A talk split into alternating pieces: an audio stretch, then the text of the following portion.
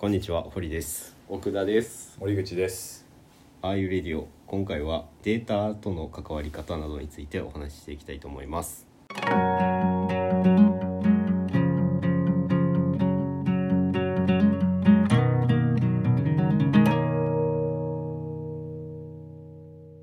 属性データが行動データにこう変わっていくというか、うん。まあ使われるようになってきて、っていう中で常時データがこうをこう企業の方に上げていったりしてるわけやん、うん。現状。うん。でそれについてこうどう思いますかって言ったらあれやけどあ街頭アンケートあの怖いっていうイメージもあるやん。言うたらデータが取られてみたいな。あるよね。監視社会だ、うん。ビッグブラザーだ、とかもあるやん。けどまあ便利になるっていう面ももちろんあるやん。うん。うんだそこのこう身の置き方というか、うん。なんかどういう感じで付き合っていきますかみたいなお話をしたいんやけど。あなるほど。面白いですね。それはとてどうですか？この今の今のってもうこれから来そうなデータ社会に対しての。ああいやこれはさ実害を持ってないから言えへんっていうのは大前提であるとして、俺の中では割と別にいいんじゃねって思ってる節はあって、なんでかっていうと多分そのまあさっきから言ってるけどソーシャルイシュー社会的課題がさくっそあってなんか俺の個人的な欲求としては、うん。なんかそれをどうにかする方にエネルギーを使えたらなんか人生有意義そうだなとか思っててうん。ざっくりね。ですると別に社会的な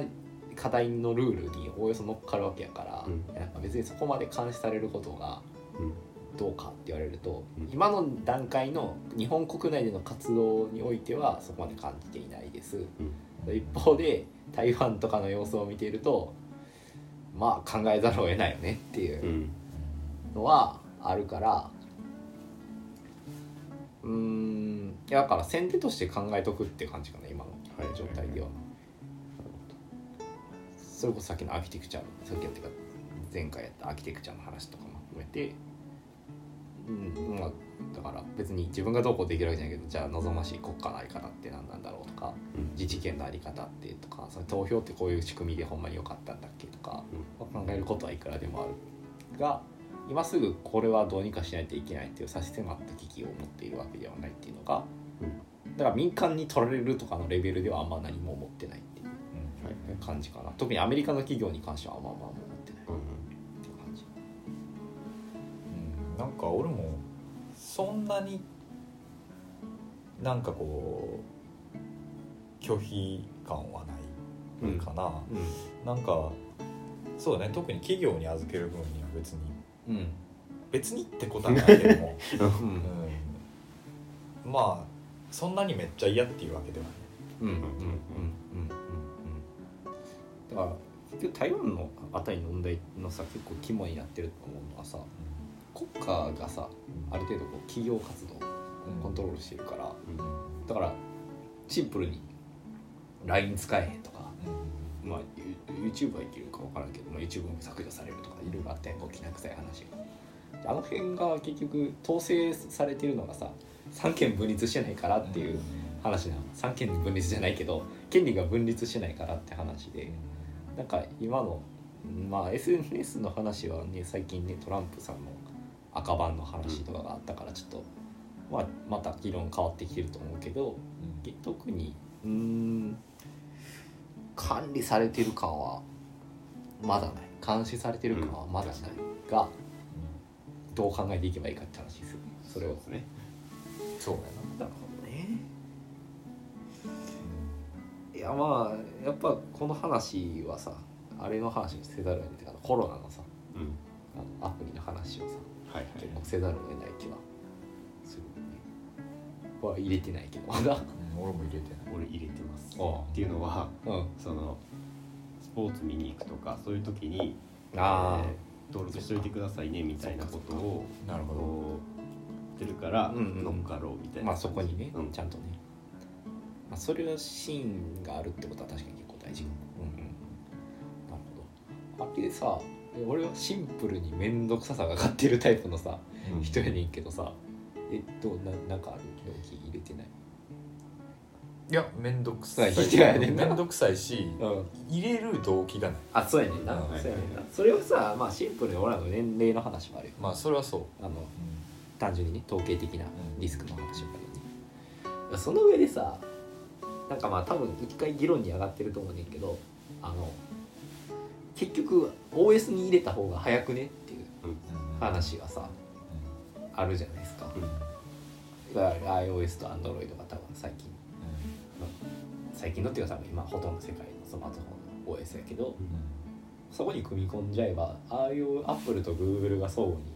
データ連携する方法さえ作ればまあね。まあ多分データ連携してたしだいぶ前に。から問題ないじゃんっていう話で。でそうなった時にスマートフォンを使いたくない人が出てくれるやん。それはそう そうや。んはいはい。それの話やんな。っていううんそのまあ前の不買運動の話の時もしたけど。それを使わざるを得ないストラクチャーになってる時にデータっていうものはどう考えられるべきか。で、まあ、前回の GDPR ちょっとしつこいけど上から殴るみたいな。お前らデータの独占すんじゃねえって。国家が話もあるし逆にもうちはうちでやるんでって言ってあの自分たちのなんかこう OS とかも作る中国みたいなのもあるし、まあ、中国の OS 禁止って言って追い出すアメリカもいるし、みたいな。まあ大体そういう世界的な勢力図が、まあ、適当だけどだいぶ今あったけど、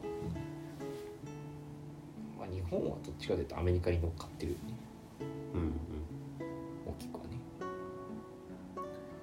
まあでも企業がそれこそ iPhone が OS にそれを入れ出したりうん。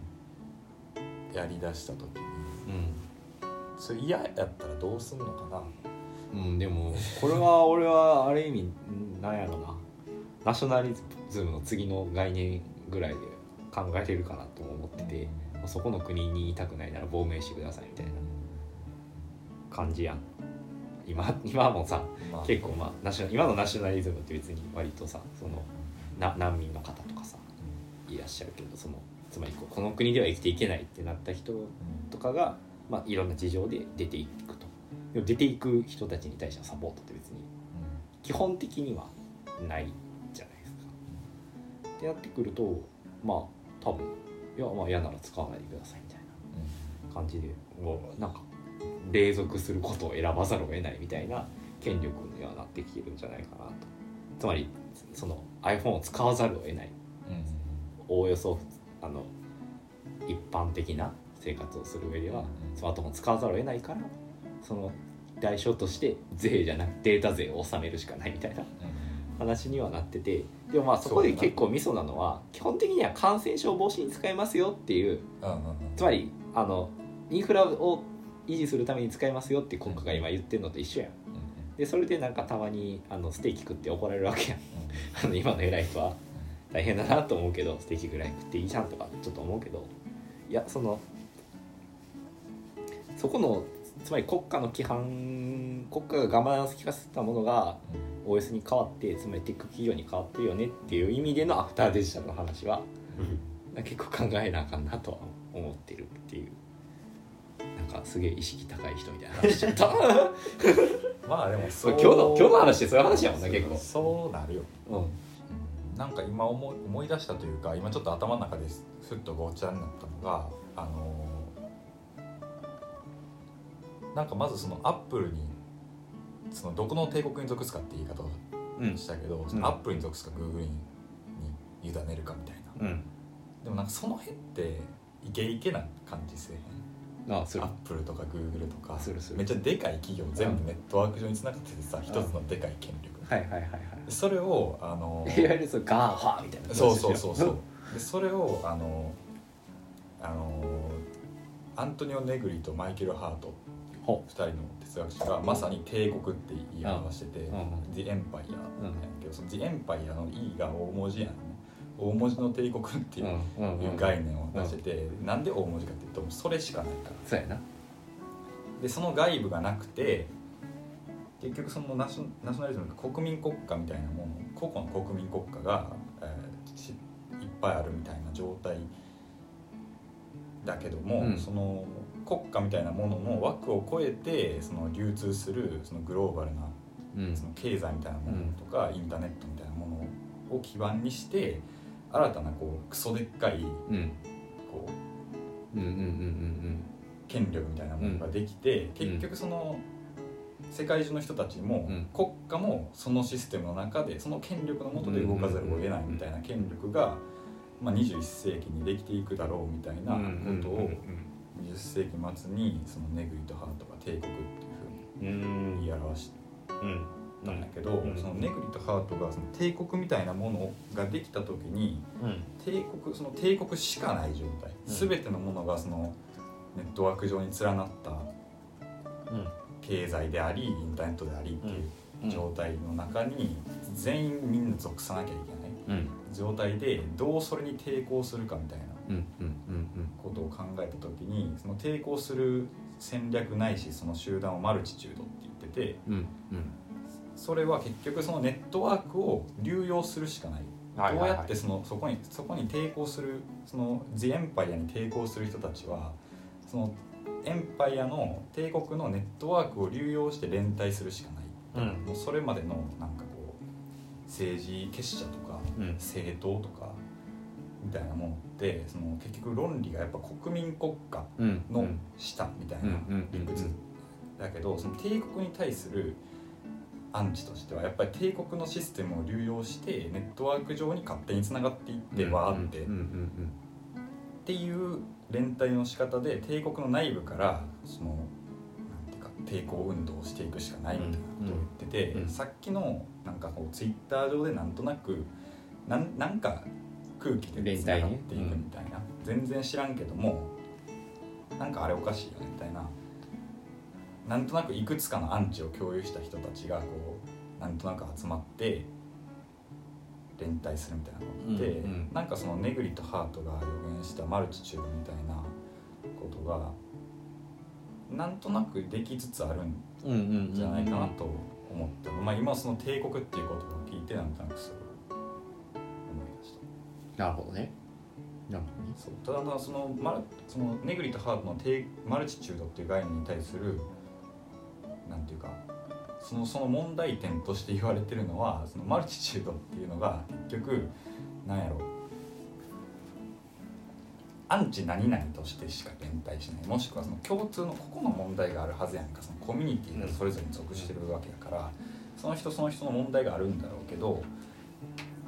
ネットワークを超えてわーっと連帯するっていうことは、うん。なんとなくなんとなくの連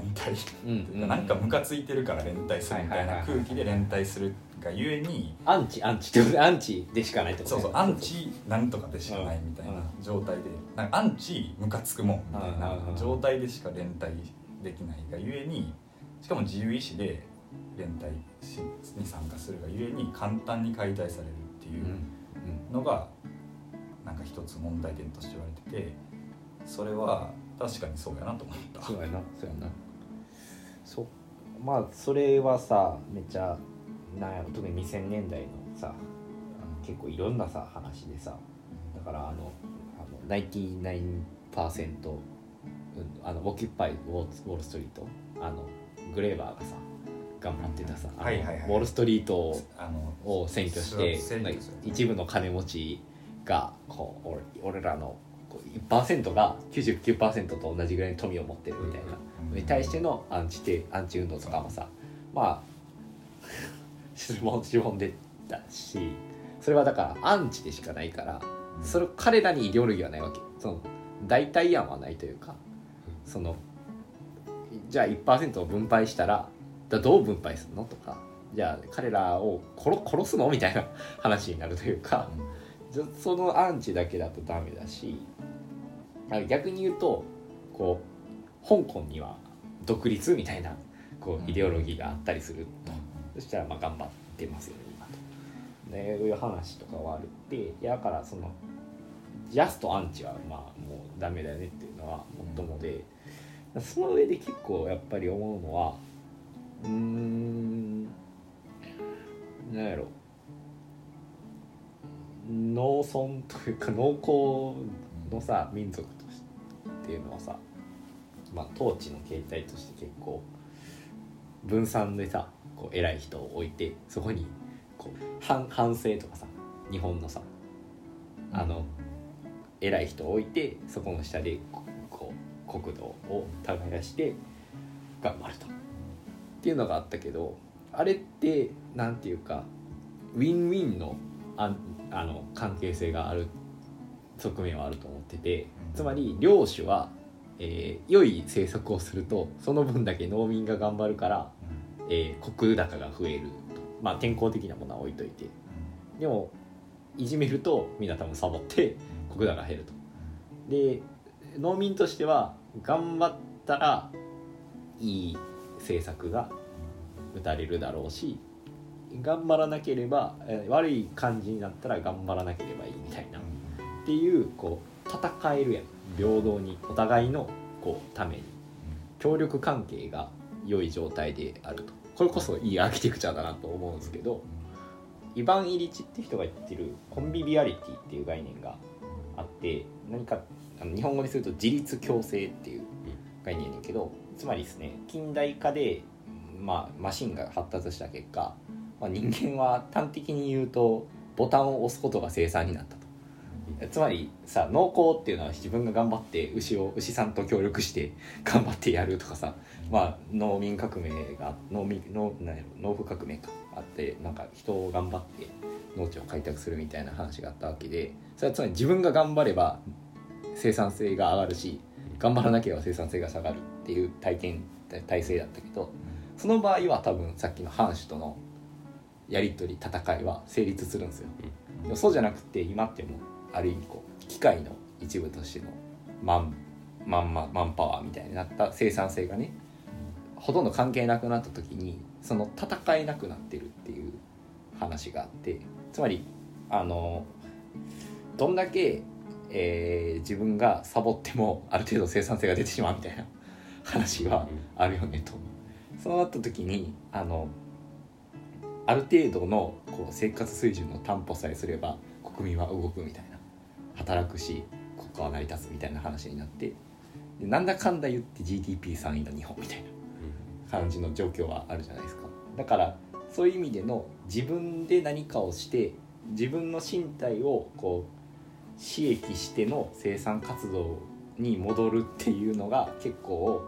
その権力との闘争のためにはミソなのかもしれないとかは今思ってつまり90オキュパイストリートの話でいくと多分その人数が働かなかったところで社会別に困らんみたいな。回れるみたいな。機械化してるから。合理化されてるから。逆に言うとまあ別にそんなみんな働かんでいいはずやねんけど。まあでもさ働くから。そういう状態になった時に、まあ、戦えてない現状があると。暗示だけでは。だからそのコンビビアリティがとても高い社会にするか、えーアンチだけではやれないからまた別の案を探すしかないんだけどいやまあそういう話の一案としてコンビビアリティを高めるっていうことは結構重要なテーマになるんじゃないかなと思ってこんだけ言ってるけど最近読んでるっていうだけの話やんけど 今まだよく走れないから理解しきってないけどなんかそこの結構時代の変化に対してどう新しいアーキテクチャとかを考えれるかっていう話は結構面白いポイントとしては俺はあるかな。どう抵抗するかっていう話。あそうそう。どう抵抗するかって話で生活のコンビビアリティを高めるしかないんじゃないかっていやごめん。それしかないんじゃないかっていうよりはそういう概念大事だよねっていうぐらいの話。それはその例えばそれこそ今そのストライキを起こしたり、うん。うん。デモやったところで、うん、あんまなんか影響がないというかうん、そうそうそうそうそうそう。そうあなんか打撃になってない、うん。何に対しても。みたいなところでっていうことやんな。あそうそうそうそう。そうそれはあのそう。そう。だから打撃にならないのはこういう理由でうん。じゃあこう打撃になってた時代はこういう時代でじゃあこれをなんかただ時代を戻すだけじゃなくて別の選択肢をこれから作っていく必要があるよねっていう。つまり綱引きの関係に戻さないといけないよねっていう話ですね。もうなんかそういう意味でなんか国家に対するうん。デモみたいな、うん。政府に対するデモとかすよりなんかその企業うん。に対する不買の方があだからね、そうだからそれはさ国家はさ別にその人数がデモ起こしたところで別に痛くないっていうその1万とか2万とかやったらさ、まあ、多分10万とかでそんな大したことないと思うけどでも企業からしたら顧客が1,000人とかさそれもさ今って結構こもなんやろ指きたすかしてさどんどん顧客の数が減ってその太客になってきてる状態でそういうことをされると大ダメージになるっていうのは今それは綱引きができてる状況だよね確かにいやなんかもうまとめていってもいいんじゃないかなと思ってるという。どんどん横ずれしていくそうそうそう。話だ。あれやろ？全体的にはデータを？データを吸い上げられるというかさそういうのはまああるけどただこう吸い上げる吸い上げられるの関係じゃなくて吸い上げられてる側の立場の人がこ抵抗するうと抵抗する方法する方法できるような環境できるような形うん。アーキテクチャー作りをできるとこういいこう関係になるんじゃないかみたいな、うん。でも多分それはね民営民営の営利企業はやりにくいというかうん。難しい気がするから国家とかそのそういうことで帝国にそれを反映させるための方法とかを考えていくと、うん結構インパクトありそうって感じかな。はい。はい。じゃあこんなところで。はい。ありがとうございました。ありがとうございました